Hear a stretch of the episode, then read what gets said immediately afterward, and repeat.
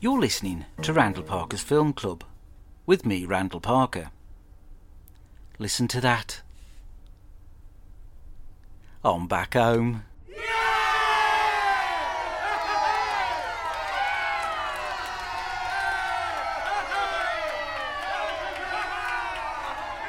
That's right, I'm back home in the bosom of my family, coming to you from the back bedroom. I'll tell you what, it's great to sleep in your own bed and crap on your own toilet. On today's podcast, I'll be reviewing two films from the list of greatest films of all time. We've got a Randle's Recommends, a few of her emails, and another few bits and bobs. But first, I'll bet you're wondering what's happened to the Mark Richards situation. Well, turns out our Mag Mark has violated one of the conditions of his parole and he's had to rejoin his pals back up at HMP Manchester. Now, apparently, uh, one of his conditions is that uh, he has to be free of drugs, and to check this, he's subject to a mandatory drugs test every four weeks. Now, I do know for a fact that our Mark loves a bit of the old nose sherbet, and so to get round this, instead of using his own piss, he was going to use child's piss he'd put into a fairy liquid bottle and was going to squirt it into the cup at the clinic. Unfortunately, the only kid's piss he could get his hands on was little old Jackson's, you know, his nephew. But unbeknownst to our Mark is that apparently our Jackson's a bit partial to the old monkey dust. Turns out that's why he spends most of the day staring up at this window. His mum puts it on his Cocoa Pops in the morning to help out with his ADHD. Anyway, Mark weren't too happy with the results and punched the bloke who tested the piss, and then took down two coppers who turned up. So he's safely locked up, and I'm back here doing my podcast with a big brew and a couple of wagon wheels. Oh, and Shaking Stevens ain't next door no more either, as he's been up to his old tricks. They caught him, right, behind the bins of the local hospice, right, having a drain off. Uh, yeah, caught him with his tracksuit trousers round his ankles and he was ripping the head off of it. I think Donna must have stopped Jackson's ADHD treatment for now as he's out there kicking a ball against the fence. The ball has come over a couple of times. I don't mind. I'll just chuck it back, you know, let him get on with it. Kids will be kids, won't they? Mum's not been as kind. She's bit through one of the balls and burst it. But that's just mum, isn't it? We used to play football in Queen's Park when I was a lad, right? And the ball used to always go over this one house, and uh, the bloke was always moody, you know, when you sneaked into his garden to get the ball. Mr. Kent, his name was. Well, we used to call him Mr. Cook. Well, I'm sure you can imagine. Anyway, one time, right, the ball goes over, right, and we does the old one potato, two potato to see who goes and gets it back. Now, Mickey Dawson, right, he loses, has to climb over the fence, right. But old Mr. C- Mr. Kent catches Mickey Dawson and takes him into his shed. Now, we ain't too sure what happened in there, but Mickey said, right, he'd got a projector in there, and he watched old Popeye cartoons for an hour. But all I'm saying is, old Mickey was never the same after that. Right, on to emails. One of the good things about being home is access to regular Wi Fi. Now, I'd like to thank everyone for the belated birthday wishes and more on that later, but firstly, got an email from Danny Carson and it goes Dear Randle, if you could be any character from any film, who would it be and why? Many thanks, Danny Carson. And Danny comes from all the way up in Cove Bay in Aberdeen. Sounds nice, that, doesn't it? Cove Bay. Sounds like something out of a Stephen King book, doesn't it? A couple move into Cove Bay and the locals treat 'em like shit, and then there's a big murder or a sex cult or something. Anyway, back to the email. I suppose that if I could be any character, I'd probably be James Bond, you know. I mean, he's got the nice clothes, and the fancy car, and plenty of sexy ladies, you know, they're all after him, aren't they? Right, and he can run around killing anyone he likes for free. I mean, if Mark Richards was trying to kick his head in right, he'd probably pop a couple of rounds in his guts, bring him down, then casually walk over to him, pop one in his head and finish him off. And then end on a killer pun like, um, uh, I don't know, something like, I don't know, something about him being a twat anyway. Next email. Dear Randle, You've mentioned in a few of your podcasts about the sporadic bouts of violence that your mother is prone to. In fact, twice you have mentioned the time she killed a vicar, could you tell us more? Sally Fisher. Well, thank you for the email, Sally, but unfortunately, by law, I'm not allowed to talk about what we refer to as the Vicar incident. I think it's what they call a closed inquest. But speaking of Mum, she is due in court later in this week for biting off the Asda security guard's finger. They're bloody weird down that Asda, you know. I noticed the other day that the security guard is back working there, but they still insist on pressing charges. But as Mum says, that place is run for the bloody staff. Right, on to the final email for this week, and it goes Dear Randle, apparently in the last episode of your podcast you had an email from a Raymond Cress, and for some reason you thought it was okay to give out his home address. Only you gave out the address for the wrong Raymond Cress. The Raymond Cress that you gave the address out for is my 86 year old father. Up to this point, he has had four people round asking for a cup of tea. I would be grateful if you could tell your listeners that they should not visit my father any longer. I'm sure that there must be some sort of regulations that you must have to follow. Oh. She goes on, but I won't bore you, but you get the gist. She signs it Jennifer Cress. So if her surname's Cress, it means she ain't married. Can't say I'm surprised. Turns out my mate Ken ain't such a whiz on the old computer after all. Turns out he just googled Raymond Cress and found an article in the Leeds local paper about some old cock moaning about bin collections or something. So thanks, Big Ken. But you can't make an omelette without breaking a few eggs, so old Ray up in Leeds put a sock in it. But nice to know I've got a bit of a following up there in Leeds. Keep up the good work, folks. Randle Parker's Film Fact. Leonardo DiCaprio was the first choice to play Anakin Skywalker in Attack of the Clones, until it was realised he couldn't act. Randle Parker's Film Fact. Right, on to reviews.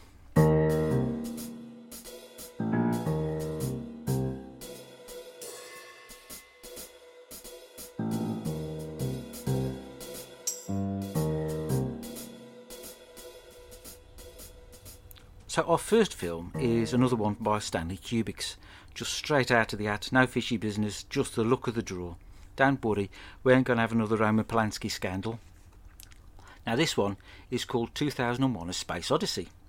As you may know, I do like me sci-fi, and I was really looking forward to this one.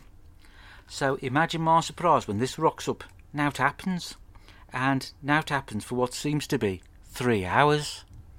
Now, hour one is basically it's a David Attenborough programme, but they can't be asked to nip off to the jungle, so they nip off down the fancy dress shop and buy the most unconvincing monkey suits they can find. I'll tell you, I've never been so less impressed with a bunch of monkeys since the school trip down to the West Midlands Safari Park. And that was because we were too busy laughing at Donny Tucker being kicked in the face by a kangaroo when he was dropping a turd out behind a tree. So you can't really blame the monkeys for that one, can you? But I digress. Hour two. Now, this is based in space, so that's where you would expect things to pick up a bit. But no, now it happens. It's like a really, really, really shit Star Wars film.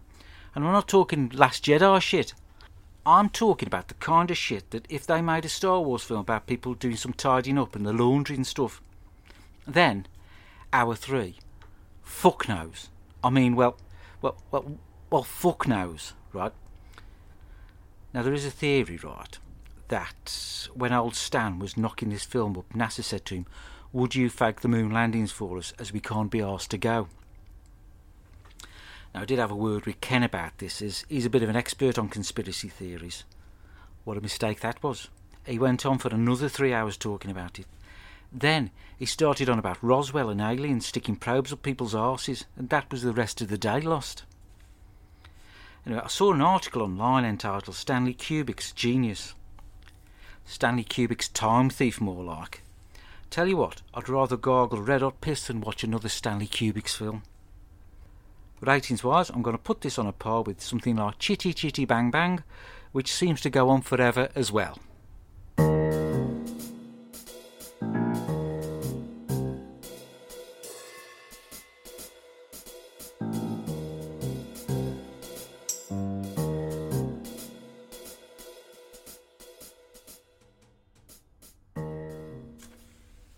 As I said, I'm back home now. Uh, when I did my last podcast, I was sleeping down at and Bailey Fabrications where I work. Well, I'm still on furlough, the only one out of about a staff of a hundred. After sleeping there, I spent a night or two down at the IKEA at Wednesbury. Did you know none of the cookers on display there work? or any of the toilets come to that. Took me 20 minutes of flushing to find that out. Anyway, I was having a sleep in one of the beds there, slept in, and the staff found me and called the police, who in turn called Mr. White, who told me that Mark Richards was back behind bars and that it was safe to come back home. It was lovely to have a bath and sleep in my own bed and have a crap on my own lav, you know. So when I got home, I needn't have worried about Mum. She'd not noticed I'd been gone for the best part of three weeks. There she was, sat in front of Dickinson's real deal, eating a pot noodle, raw, just crunching at it, you know. Anyway, I asked for my birthday present, right, and she gives me this small parcel. When I unwrapped it, it was a scarf. A fucking scarf. Who gives someone a fucking scarf in July? Well, the kind of person who eats raw pot noodle, I suppose. I have to admit that I did lose my temper slightly and went off on a bit of a rant about being thoughtless and the fact that it was my 50th birthday. She says, You're not 50? So I says, Yes, I am 50. And she says, Are you sure? And I said, I should bloody know. Oh, I thought that was last year, she says. So I goes and finds my birth certificate, right? And sure enough, it says 1970 on it. I was stunned. Not only did I have a shit 50th birthday, I had a shit 51st birthday as well. Apparently, the confusion comes from when I was little and was kept back a year at school because I was doing my letter F's backwards. Funny thing is, I just assumed I was the same age as the kids in my class. I mean, who wouldn't?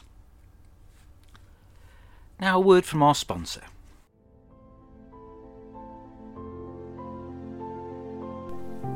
Have you trod shit through here? Oh, shut your gob, you stupid bitch. You're weird, just like your weird mother. Don't bring my mum into this. I'm glad we put her in that home. Oh, why don't you just die? Is it any wonder I'm fucking your brother? Here at Boston and Carter Solicitors, we understand that relationships break down and things can turn nasty. We know that time is of the essence, and striking whilst the iron's hot is of the utmost importance. For over 40 years, we have been helping people all over the West Midlands to get the boot in first, and our Strike First package will make sure that you get what you deserve, and that bastard is left potless. It doesn't matter if you're a conventional or same sex marriage, or even a common law couple, our team is waiting for your call. Our investigations team will go deep and find those skeletons in their closet, and if they're clean, our Photoshop department will make sure we've got something on them. We operate on a 25% commission, so you know we want as much as we can from them. So give us a call on 0121 452 3584 or pop into our offices just off the High Street. Come and see us before your partner does.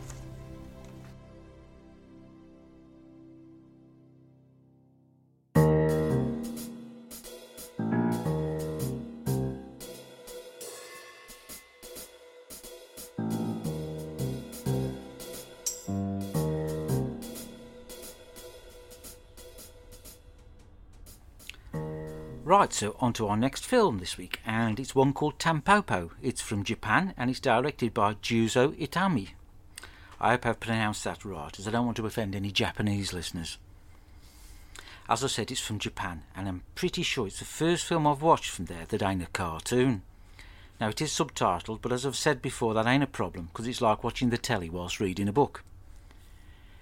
It is supposed to be a comedy, but I think it must have been that subtle comedy as I missed most of the jokes. It weren't no carry on film, I can tell you that. Now, the main story starts with these two blokes, a pair of truck drivers, and they stop off at this shit calf. And when they turn up, they stop this kid from getting his head kicked in, and he turns out to be the owner of the calf's son. Now, her name is Tampopo. Anyway, the main truck driver gets into a fight and gets the shit kicked out of him, and the next day he wakes up at Tampopo's house. I do like saying that, Tampopo. Tampopo. Tampopo. Anyways, she asks him, What do you think of my noodles? And he says, They tasted like dog shit, love, but I appreciate the effort. Then, for no reason, he says, Tell you what, love, why don't I train you up and we'll reopen your cafe as a fancy eating place? It's a bit like the Karate Kid, but with super noodles. Along the way, they meet up with a string of characters who just so happen to be good at cooking, and it all comes out in the wash. The main story has these little stories dotted throughout it. There's a dying woman who cooks tea for her family one last time. There's a spaghetti eating class and some old bird in a shop who keeps squeezing food. But the main other story is about a bloke in a white suit and some woman in a hotel eating food in sexy ways. It's sort of like a blue movie if it was sponsored by McDonald's. Now, if you are watching this film, I would recommend you get plenty of snacks in, as it did make me hungry, and the only thing we had in was Weetabix, and we had no milk, so I had to eat them dry. Now, ratings wise, I did enjoy this. I wasn't expecting to, but I wasn't sure fully what was going on, and for that main reason, I would probably put it on a par with something like Ice Age 2 The Meltdown. So that was Tampopo. Watch that if you like super noodles and watching saucy ladies with raw egg running down the chin.